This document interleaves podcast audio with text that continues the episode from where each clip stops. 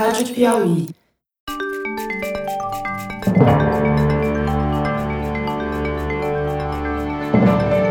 Opa, bem-vindo! Esse é o Luz no Fim da Quarentena, o mais novo podcast da revista Piauí. Eu sou José Roberto de Toledo e talvez você me conheça do Foro de Teresina, mas esse aqui não é o Foro. O próximo episódio do Foro de Teresina, com Fernando de Barros e Silva e Malu Gaspar, sai na quinta-feira, 17h, como sempre. Esse podcast que você está ouvindo, o Luz no Fim da Quarentena, usa o mesmo canal do Foro, mas é diferente. Não tem dia fixo, nem hora para ir ao ar. A gente vai dançar ao sabor da pandemia. E isso é mais um motivo para você assinar logo este canal, para não perder nenhuma atualização, nem do Foro de Teresina, nem do Luz no Fim da Quarentena. Vamos lá. A ideia deste podcast é trazer informações dos mais recentes artigos científicos sobre o novo coronavírus e a pandemia do Covid-19. E para falar sobre as pesquisas e discutir essas descobertas, a gente vai ter um cientista residente aqui no Luz no Fim da Quarentena. O Fernando Reinach é professor titular de Bioquímica da Universidade de São Paulo e colunista de ciência do Estadão. Ele tem uma capacidade rara de traduzir assuntos complexos para que até eu entenda. Nós dois vamos conversar até que o título do podcast fique sem sentido, ou seja, ele deixa de existir quando a gente sair da quarentena.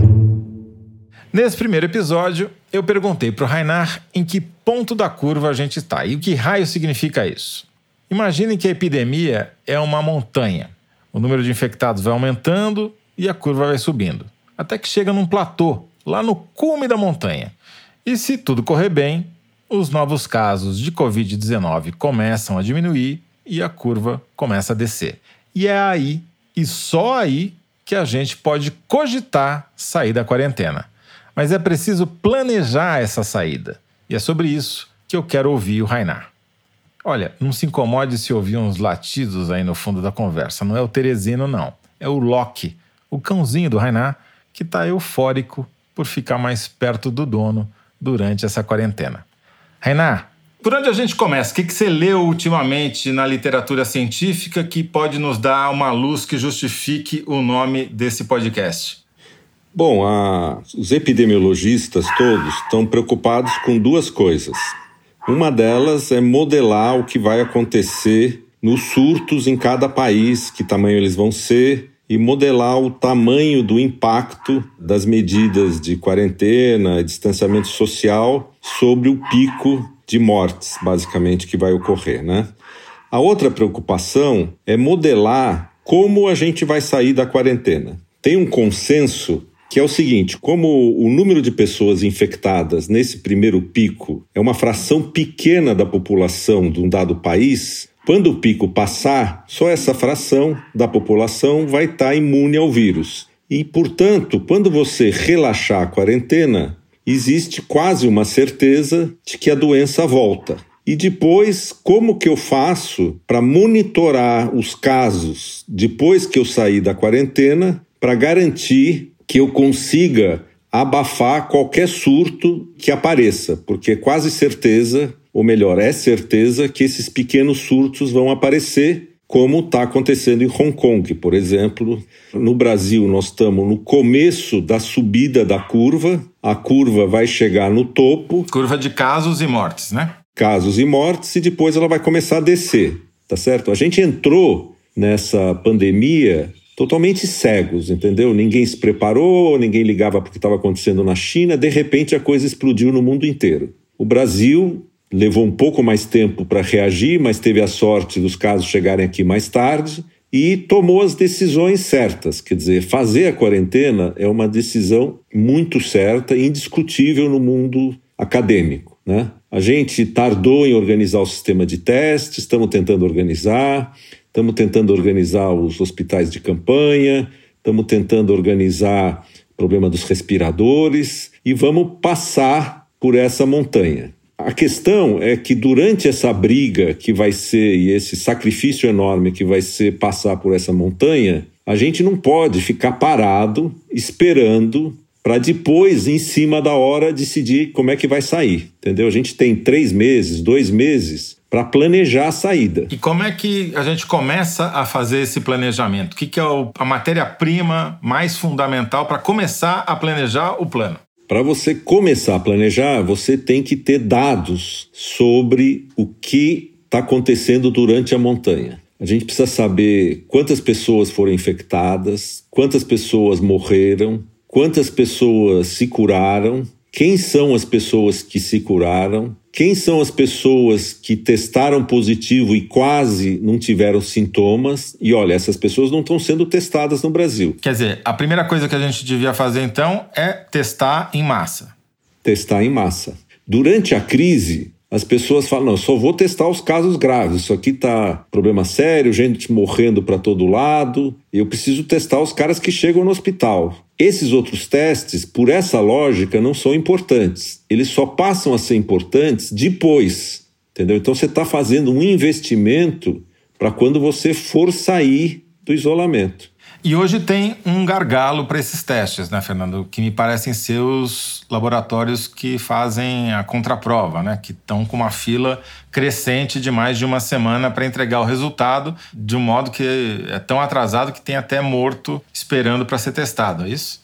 É isso mesmo. Quer dizer, o sistema público de testes, ele é muito fraco, ele demorou a responder, ele é um sistema público que demora a responder. Que eu saiba, ele está fazendo testes nas centenas por dia, ninguém sabe exatamente o número porque o governo não divulga, e os sistemas privados, os laboratórios privados, montaram esquemas de testes que eu saiba estão na ordem de talvez 1.000 por dia, cada laboratório, talvez um pouco menos, mas a gente também não sabe.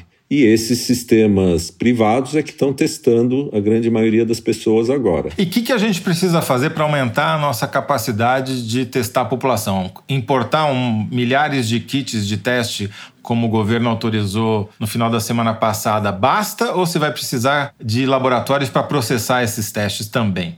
Então, isso a gente não sabe direito. Apesar de ter um esforço para saber quantos respiradores a gente tem, quantas máquinas de PCR tem, porque você tem o kit, que são os componentes, que tem lá os sais, as enzimas, tudo para fazer o teste. Você tem a máquina que executa o teste, que chama uma máquina de Polymerase Chain Reaction, que é uma máquina que amplifica o DNA do vírus. Essa máquina tem em muitos lugares, tem nas universidades, não é uma máquina rara. E os laboratórios usam essas máquinas para muitos outros testes. Então essas máquinas existem nos laboratórios.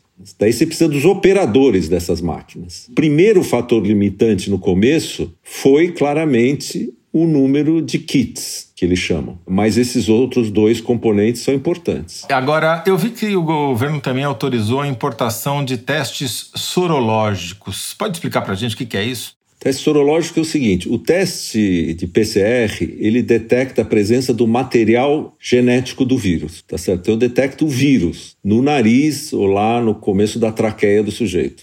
Os testes imunológicos, eles funcionam assim. Eles medem a quantidade de anticorpos produzidos pela pessoa contra o vírus. A gente sara da doença quando esses anticorpos estão em quantidade grande. E tem alguns anticorpos que são produzidos bem rápido depois da infecção.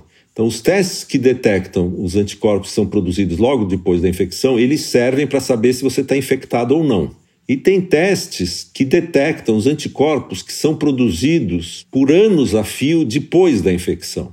Então, qualquer um de nós, se você for lá e testar para anticorpos contra o bacilo da tuberculose, em qualquer brasileiro, vai dar positivo. Por quê? Porque a gente foi vacinado contra a tuberculose. Então, se você teve o coronavírus e sarou por um certo tempo, que ninguém sabe quando, você vai ter anticorpos contra o coronavírus no seu sangue. Então, esses outros testes que pegam a resposta tardia, resposta imunológica tardia, ou seja, depois da infecção, eles vão ser muito importantes no futuro, entendeu? Porque esse teste é que daqui a 4 meses, ou daqui a 6 meses, ou daqui a 1 ano, eu vou poder saber se a pessoa A ou a pessoa B já teve coronavírus ou não. Só quando o número de pessoas que já teve coronavírus for bastante grande que você vai ter uma proteção imune na população. Uma das coisas que a gente tem que se preparar é fazer um número grande desses testes logo depois do pico, para a gente saber qual a porcentagem, por exemplo, da população de São Paulo ou do Rio que já foi atingida? A primeira coisa é a gente se municiar de dados, como se a gente estivesse comprando um altímetro para saber se a gente está subindo ou descendo a montanha, né? O nosso altímetro hoje está muito ruim, está muito desregulado, tem muito pouco teste sendo feito. Claramente tem atraso para o processamento dos testes, então provavelmente a gente está com um número de pessoas infectadas muito maior do que o que está sendo divulgado, não é isso?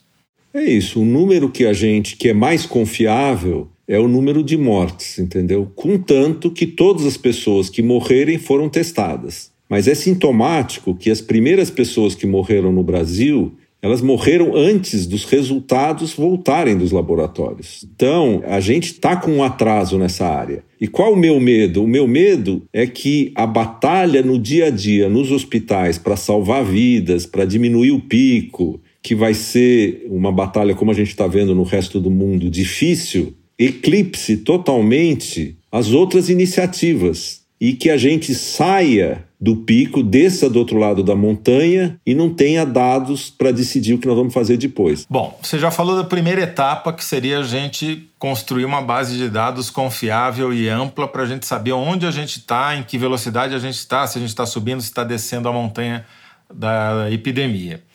E o passo seguinte, vamos supor que a gente conseguisse transpor essa enorme dificuldade que é criar essa base de dados que hoje não existe. O que a gente precisaria fazer para começar a bolar um plano de saída da quarentena? Bom, isso aí, a resposta honesta, eu não sei, entendeu? Você tem um monte de epidemiologistas fazendo esse trabalho para a China hoje, tá certo? Estudando qual vai ser a estratégia da China. Por exemplo, eles já chegaram num nível quase zero de testes faz 2-3 semanas. E agora estão começando a relaxar. Quer dizer, esperaram 2 ou 3 semanas sem novos casos, ou com pouquíssimos novos casos, para começar a pensar em sair da quarentena. Exatamente. É isso que eles estão fazendo. Então, antes da gente começar a falar sobre o que a gente deve fazer, talvez seja bom reforçar o que a gente não deve fazer. Você falou sobre essa questão de não abrir a quarentena enquanto as mortes e os casos ainda estão crescendo. Existe algum fundamento científico para essa proposta que o Trump e o Bolsonaro estão defendendo? Como tudo em ciência, você vai acabar achando 1 ou 2 cientistas que vão defender essa ideia.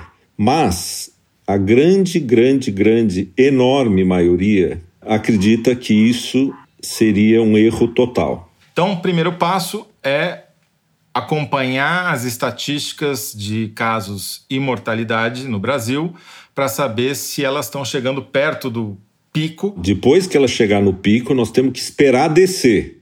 A discussão é, tem que esperar até embaixo, tem que esperar embaixo e mais 2-3 semanas, que é o que a China está fazendo, ou talvez você possa começar a liberar gradativamente antes de chegar embaixo. Dessas 3 possibilidades, qual que você está vendo que talvez fosse mais recomendável para o Brasil, se é que dá para chegar a alguma conclusão por enquanto?